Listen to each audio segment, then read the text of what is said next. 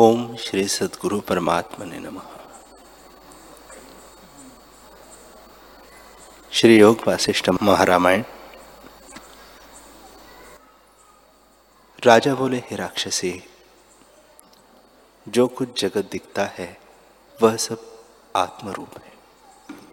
आत्मा और जगत में कुछ भेद नहीं। आत्मा और जगत कहने मात्र खुद दोनों नाम है। वास्तव में एक आत्मा ही है। आत्मा का ही चमत्कार जगत रूप होकर भासता है। वास्तव में जगत कुछ बना नहीं, जिनमात्र सत्ता सदा अपने आप में स्थित है। जो कुछ कहना है, वह उपदेश के निमित्त है। वास्तव में दूसरी कुछ वस्तु नहीं बनी, तीनों जगत चिदाकाश रूप है। हे राक्षसी दृष्टा जब दृश्य पद को प्राप्त होता है, तब स्वाभाविक ही अपने भाव को नहीं देखता। जैसे नेत्र जब घट को देखता है, तब घट ही भासता है, अपना नेतृत्व भाव नहीं दृष्टि आता। तैसे ही दृश्य के होते दृष्टा नहीं भासता। और जब दृश्य नष्ट होता है, तब दृष्टा भी अवास्तव है। क्योंकि दृष्टा भी दृश्य के संबंध से कहते हैं। जब दृश्य नष्ट हो जावे तब दृष्टा किसको कहिए? दृश्य विषयभूत वह होता है जो अदृश्य है। वह विषयभूत किसी का नहीं, इस कारण उसमें कोई कल्पना नहीं बनती। और यह जगत भी उसका ही आभास है। हे राक्षसी जैसे भोक्ता बिना भोग नहीं होते, तैसे ही दृष्टा बिना दृश्य नहीं होता, जैसे पिता बिना पुत्र नहीं होता, तैसे ही एक बिना द्वैत नहीं होता। हे राक्षसी, दृष्टा को दृश्य उपजाने की सामर्थ्य है। दृश्य को दृष्टा उपजाने की सामर्थ्य नहीं, क्योंकि दृश्य जड़ है। जैसे स्वर्ण से भूषण बनता है, पर भूषण से स्वर्ण नहीं बनता। तैसे ही दृष्टा से दृश्य होता है, दृश्य से दृष्टा नहीं होता। हे राक्षसी, स्वर्ण में जैसे भूषण है, तैसे दृष्टा में जो दृश्य है, वह भ्रमरूप है, इसी से जड़ रूप है। जब दृष्टा दृश्य को देखता है तब दृश्य दृश्य भासता है। दृष्टत्व भाव नहीं भासता। और जब दृष्टा अपने स्वभाव में स्थित होता है, तब दृश्य नहीं भासता। जैसे जब तक भूषण बुद्धि होती है, तब तक सुवर्ण नहीं भासता। भूषण ही भासता है। और जब सुवर्ण का ज्ञान होता है, तब सुवर्ण हो भासता है, भूषण नहीं भासता। एक सत्ता में दोनों नहीं सिद्ध होते। जैसे अंधकार में किसी पुरुष को देखकर उसमें पशुत्व भ्रम हो तो जब तक पशु बुद्धि होती है, तब तक पुरुष का निश्चय नहीं होता। और जब निश्चय करके पुरुष जागा, जानता है, तब फिर उसमें पशु बुद्धि नहीं रहती। तैसे ही जब दृष्टा दृश्य को देखता है तब दृष्टाभाव नहीं दिखता। दृश्य ही भासता है। जैसे रस्सी के ज्ञान से सर्प का अभाव हो जाता है, तैसे ही बोध करके दृश्य का अभाव होता है। तब एक ही परम सत्ता भासती है। दृष्टा संज्ञा भी नहीं होती। जैसे दूसरे की अपेक्षा से एक कहता है और दूसरे के अभाव से एक एक नहीं कह सकते। तैसे दृश्य के अभाव से दृष्टा कहना नहीं रहता। केवल शुद्ध सम्मित मात्र पद शेष रहता है, जिसमें वाणी की गति नहीं। जैसे दीपक पदार्थों को प्रकाशता है, तैसे दृष्टा दर्शन और दृश्य को प्रकाशता है, और बोध से मात्र, मान और मेय त्रिपुटी लीन हो जाती है। जैसे सुवर्ण के जानने से भूषण की कल्पना का अभाव हो जाता है, तैसे ही ज्ञान से त्रिपुटी का अभाव हो जाता है। केवल शुद्ध अद्वैत रूप रहता है। हे राक्षसी, परमाणु जो अत्यंत निस्वाद रूप है, वह सर्व स्वादों को उपजाता है। जहाँ रस सहित होता है, वह चिद अणु करके होता है। जैसे आदर्श बिना प्रतिबिंब नहीं होता, तैसे ही सब स्वाद चिद अणु बिना नहीं होते। सबको रस देने वाला चिद अणु ही है। आत्मभाव से सबका अधिष्ठान है और सूक्ष्म से सूक्ष्म है, इसे निस्वाद है। वह चिद अणु आपको छिपा नहीं सकता। सब जगत को उसने ढांप रखा है और आप किसी से ढापा नहीं जाता। यह चिदाकाश रूप है। सब पदार्थों को सत्ता देने वाला है और सबका आश्रयभूत है। जैसे घास के वन में हाथी नहीं छिपता, तैसे ही आत्मा किसी पदार्थ से नहीं छिपता। हे राक्षसी, जैसे सब पदार्थ सिद्ध होते हैं और जो सदा प्रकाश रूप है, वह मूर्खों को नहीं भासता, यही आश्चर्य है। वह सदा अनुभव रूप है और यह सब जगत उसी से जीता है। जैसे वसंत ऋतु से फूल, फल, टास और पत्र फूलते हैं, तैसे सब जगत आत्मा से फूलता है। वही चिदात्मा जगत रूप होकर भासता है और सर्वात्म भाव से सब उसके ही अवयव है। परमार्थ निरअवयव और निराकार रूप है, उसमें कुछ उदय नहीं हुआ। हे राक्षसी एक निमेश के अबोध से चिदणु में अनेक कल्पों का अनुभव होता है।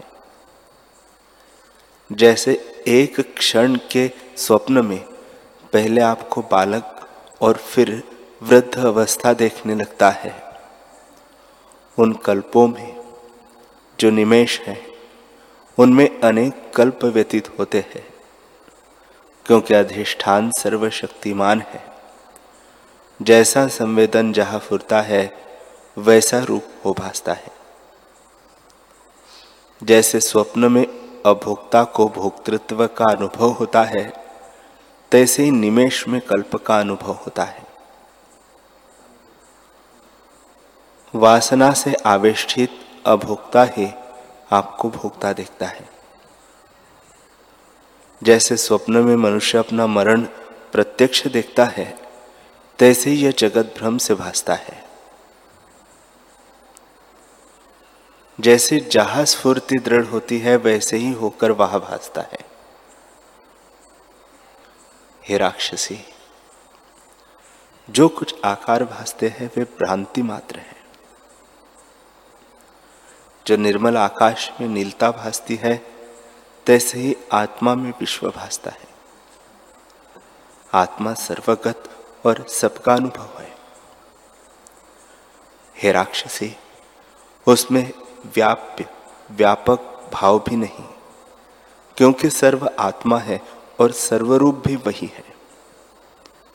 जब शुद्ध चित्त संवित संवेदन में फुरता है, तब पृथक पृथक भाव को चेतता है। इच्छा से जिस पदार्थ की उपलब्धि होती है, उसमें व्याप व्यापक भाव की कल्पना होती है। वास्तव में जो इच्छा है, वही पदार्थ है। जैसे जल में द्रवता होती है और उसे तरंग, फेन और बुदबुदे होते हैं, सो सब जल रूप है। जल से भिन्न नहीं, तैसे ही इच्छा से उपजे पदार्थ आत्म रूप है, उससे भिन्न नहीं। आत्मा देश काल और वस्तु के परिच्छेद से रहित है। केवल शुद्ध, चिन्मात्र और सर्वरूप होकर स्थित हुआ है और सबका अनुभव भी उसी में हुआ है। वह तो शुद्ध सत्ता मात्र है। उसमें द्वैत कल्पना कैसे कहे? हे राक्षसी, जब कुछ द्वैत होता है तब एक भी होता है। जो कुछ द्वैत ही नहीं तो एक कैसे कहिए? जैसे धूप की अपेक्षा से छाया है और छाया की अपेक्षा से धूप है, तैसे ही एक की अपेक्षा से द्वैत कहता है, इस कल्पना से जो रहित है, वही चिन्मात्र रूप है और जगत भी उससे व्यतिरिक्त नहीं हुआ। जैसे जल और द्रवता में कुछ भेद नहीं तैसे ही आत्मा और जगत में कुछ भेद नहीं। हे राक्षसी, नाना प्रकार के आरंभ उसमें दृष्टि आते हैं तो भी आत्मसत्ता सम है। हे राक्षसी, जब सम्यक बोध होता है, तब द्वैत भी अद्वैत रूप भासता है, क्योंकि अज्ञान से द्वैत कल्पना होती है। वास्तव में द्वैत कुछ नहीं। अज्ञान के अभाव से द्वैत का भी अभाव हो जाता है। ब्रह्म और जगत में कुछ भेद नहीं। जैसे जल और द्रवता, वायु और स्पंदता और आकाश और शून्यता में कुछ भेद नहीं, तैसे ही आत्मा और जगत में कुछ भेद नहीं। हे राक्षसी, द्वैत और अद्वैत जानना दुख का कारण है। द्वैत और अद्वैत की कल्पना से रहित होने को ही परम पद कहते हैं। दृष्टा रूप जो जगत है, वह चित परमाणु में स्थित है और उसमें सुमेरु आदि स्थित है। बड़ा आश्चर्य है कि माया से चित परमाणु में त्रिलोकियों की परंपरा स्थित हुई है। इसी से असंभव रूप और मायामय है। जैसे बीज में वृक्ष स्थित है, तैसे ही चिद अणु में जगत स्थित है। जैसे शाखा, पत्र, फल और फल से बीज अपना बीजत्व नहीं त्यागता और अखंड रहता है, तैसे ही चिद अणु के भीतर जगत का विस्तार है और अणुत्व भाव नहीं त्यागता, अखंड ही रहता है। हे राक्षसी, जैसे बीज परिणाम से वृक्ष भाव में प्राप्त होता है।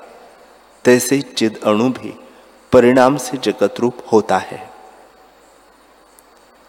सब चिदणु का किंचन रूप है। इसे ऐसे दिखाई देता है। वास्तव में न द्वैत है, न अद्वैत है। न बीज है, न अंकुर है। न स्थूल है, न सूक्ष्म है। न कुछ उपजा है, न नष्ट होता है। न अस्थि है न नास्ति है। न सम है, न असम, और न जगत है, न अजगत है। केवल चिदानंद आत्मसत्ता, अचिंत चिन्मात्र अपने आप में स्थित है। जैसी जैसी भावना होती है, तैसे ही तैसी हो पाती है। हे राक्षसी, यह अनुदय ही संवेदन के वश से उदय होकर भासता है। जैसे बीज से वृक्ष अनन्य रूप, अनेक हो भासता है, तैसे ही एक आत्मा अनेक रूप होकर भासता है। न कुछ उदय हुआ है और न मिटता है। हे राक्षसी, उस चिद अणु में कमल की डंडी की तात सुमेरु की नाई स्थूल है। जैसे कमल की डंडी की तात से सुमेरु स्थूल है तैसे ही चिद अणु से कमल की डंडी स्थूल है और दृश्य रूप है। चिद अणु दृश्य और मन सहित क्षण इंद्रियों का विषय नहीं। इस कारण तात से भी सूक्ष्म है। उस चिद अणु में अनंत सुमेरु आदि स्थित है। सो क्या रूप है? जैसे आकाश में शून्यता होती है तैसे ही आत्मा में जगत है। हे राक्षसी, जिसको आत्मा का बोध हुआ है, उसको जगत सुषुप्ति की नाई भासता है। वह आत्मसत्ता अद्वैत रूप और परिणाम से रहित है। उसमें मुक्त पुरुष सदा स्थित है। परमार्थ से जगत भी ब्रह्म रूप है। भिन्न भाव कुछ नहीं। श्री वशिष्ठ जी बोले, हे रामचंद्र जी, इस प्रकार राजा के मुख से सुनकर, करकटी के वन में करकटी रूप जीवों के मारने की चपलता त्याग की और भीतर से शीतल होकर विश्राम पाया। जैसे वर्षा काल में मोरनी प्रसन्न होती है चंद्रमा को देख के चंद्रवंशी कमल प्रफुल्लित होते हैं और मेघ के शब्द से बगली गर्भवती होती है। तैसे ही राजा के वचन सुन के करकटी परमानंद हुई और फिर बोली, बड़ा आश्चर्य है, बड़ा आश्चर्य है। हे राजन, तुमने महापावन वचन कहे। इससे मैंने तुम्हारा विमल बोध देखा और अमृत सार और परम रस से पूर्ण, शुद्ध और राग, द्वेष आदि मल से रहित है। जैसे पूर्णिमा का चंद्रमा शीतल, अमृत से पूर्ण और शुद्ध होता है, तैसे ही तुम्हारा बोध है। विवेकी जगत में पूज्य है। जैसे चंद्रमा को देख के कमिलिनी प्रफुल्लित होती है फूलों से मिलके वायु सुगंधवान होती है और सूर्य के उदय होने से सूर्यमुखी कमल प्रफुल्लित हो आते हैं, तैसे ही संतों की संगति से बुद्धि सुख पाती है। हे राजन, वह कौन है जो दीपक हाथ में लेकर गड्ढे में गिरे? और वह कौन है जो दीपक हाथ में लेकर दम देखे? तैसे ही वह कौन है जो संतों की संगति करे और दुखी रहे? संतों की संगति से सभी दुख नष्ट होते हैं। हे राजन, तुम इस वन में किस प्रयोजन से आए हो? तुम तो पूजने योग्य हो। राजा बोले, हे राक्षसी, मेरे नगर में जो मनुष्य रहते हैं उनको एक विसूची का व्याधि रोग लगा है और उससे वे बहुत कष्ट पाते हैं। औषधि भी हम बहुत कर रहे हैं, परंतु दुख दूर नहीं होता। हमने सुना है कि एक राक्षसी जीवों को कष्ट देती है और उसका एक मंत्र भी है। उस मंत्र के पढ़ने से निवृत्त हो जाती है। इसलिए उस तुमसी राक्षसियों के मारने के निमित्त मैं रात्रि को वीर यात्रा करने निकला हूँ। जो वह राक्षसी तू ही है तो हमारा तेरा संवाद भी हो चुका है। उसको अंगीकार करके प्राणियों की हिंसा करना छोड़ और किसी को कष्ट न दे। राक्षसी बोली, हे राजन तुमने सत्य कहा। अब मैंने हिंसा धर्म का त्याग किया और अब किसी जीव को न मारूँगी।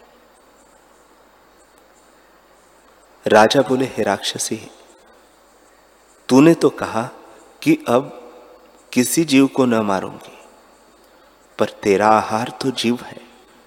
जीवों को मारे बिना तेरा शरीर का निर्वाह कैसे होगा? राक्षसी बोली, है राजन, हज़ार वर्ष मैं समाधि में स्थित रही और जब समाधि खुली, तब मुझे क्षुधा लगी। अब मैं फिर हिमालय पर्वत की कंदरा में जाकर निश्चल समाधि में, जैसे मूर्ति लिखी होती है, तैसे ही स्थित होंगे और जब समाधि से उतरूँगी, तब अमृत की धारणा में विश्राम करूँगी। जब उससे उतरूँगी, तब शरीर का त्याग करूँगी, परंतु हिंसा न करूँगी। हे राजन, जिस प्रकार मैंने हिंसा धर्म को अंगीकार किया था, वह सुन। मुझको जब बड़ी क्षुधा लगी, तब उसके निवारण के अर्थ मैं हिमालय पर्वत के उत्तर शिखर पर वन में एक सोने की शिला के पास लोहे के थंब किनाई जीवों के नाश के निमित्त तप करने लगे। और जब बहुत वर्ष व्यतीत हुए हैं, तब ब्रह्मा जी ने मनोवांछित वर मुझको दिया। तब मेरे दो शरीर हुए, एक आधारभूत, सूर्य किनाई और दूसरा पुर्यष्टक, और मैं विसुचि का नाम राक्षसी हुई।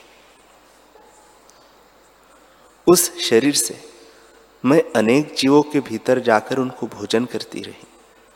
परंतु ब्रह्मज्ञानी ने मुझको कहा था, परंतु ब्रह्मा जी ने मुझसे कहा था कि जो गुणवान होंगे और जो ओम मंत्र पढ़ेंगे, उन पर तेरा बल न चलेगा। तो निवृत्त हो जाएगी हे राजन, उसी मंत्र का उपयोग अब तुम भी अंगीकार करो। उस मंत्र के पाठ से सबके रोग नष्ट होंगे। ब्रह्मा जी का जो उपदेश है, उसको तुम नदी के तट पर जाकर और पवित्र होकर शीघ्र ही ग्रहण करो। उसके पाठ से तुम्हारी प्रजा तुम्हारी प्रजा का दुख नष्ट हो जाएगा। इतना कहकर वशिष्ठ जी बोले, हे रामचंद्र जी, इस प्रकार जब अर्धरात्रि के समय राक्षसी ने कहा तब राजा, मंत्री, राक्षसी तीनों निकट नदी के तीर पर गए और अनन्य व्यतिरेक करके आपस में सहृद हुए। जब तीनों पवित्र होकर बैठे, तब तो मंत्र राक्षसी को, तब जो मंत्र राक्षसी को ब्रह्मा जी ने उपदेश किया था, वही मंत्र विसुचिका ने प्रीति संयुक्त राजा को उपदेश किया और वहाँ से चलने लगी। तब राजा ने कहा, हे महादेवी, तुम हमारी गुरु है। इससे हम कुछ प्रार्थना करते हैं, उसे अंगीकार करो। जो महापुरुष है, उनका सुंदर श्रद्धपना बढ़ता जाता है और तुम्हारा शरीर भी इच्छाचारी है। इससे मन के हरने वाले पुरुष इससे मन के हरने वाले भूषण, वस्त्र, संयुक्त स्त्री का लघु सा शरीर धर के कुछ काल हमारे नगर में तू निवास कर। राक्षसी बोली, हे राजन, मैं तो लघु आकार भी धरूँगी, परंतु तुम मुझे भोजन न दे सकोगे। जो लघु स्त्री का शरीर धरूँगी तो भी मेरा स्वभाव राक्षसी का है। इसको तृप्त करना समान जनों की नाई तो नहीं है। जैसा कुछ शरीर का स्वभाव है, सो सृष्टि पर्यंत तैसा ही रहता है, अन्यथा नहीं होता। राजा बोले, हे कल्याण स्वरूपिणी, तू स्त्री समान शरीर धर के हमारे नगर में चल कर रहे। जो चोर, पापी मेरे मंडल में आवेंगे वे हम तुझे देंगे। और तू उन्हें स्त्री रूप को त्याग कर राक्षसी के शरीर में आकर एकांत ठोर ले जाकर अथवा हिमालय की कंदरा में जाके भोजन करना। क्योंकि बड़े भोजन करने वाले को एकांत में खाना सुखरूप है। जब उनको भोजन करके तृप्त होना, तब सो रहना। जब निद्रा से जागना, तब समाधि में स्थित होना और जब समाधि से उतरना, तब फिर हमारे पास आना। हम तेरे निमित्त बंदीजन इकट्ठे कर रखेंगे। उनको ले जाकर भोजन करना। जो धर्म के निमित्त हिंसा है, वह हिंसा पाप रूप नहीं और जिनकी हिंसा करता है, उसका मरना भी नहीं। बल्कि उस पर दया है। क्योंकि वह पाप करने से छूटता है। हे राक्षसी, फिर राक्षसी ने कहा, हे राजन, तुमने युक्ति सहित वचन कहे इससे मैं स्त्री का शरीर धर के तुम्हारे साथ चलती हूँ। युक्तिपूर्वक वचन को सब कोई मानते हैं। इतना कहकर वशिष्ठ जी बोले, हे रामचंद्र जी इस प्रकार कहकर राक्षसी ने महासुंदर स्त्री का शरीर धारण किया और बहुत कंकण आदि नाना प्रकार के भूषण और वस्त्र पहनकर राजा के साथ चली। हरि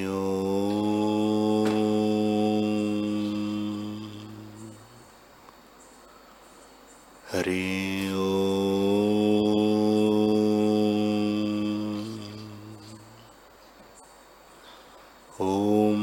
सहनावतु सहनौ भुनक्तु, सह वीर्यं करवावहे तेजस्विनावधीतमस्तु। माँ विद्विषावहे ओम शांति शांति शांति श्री सद्गुरुदेव भगवान की।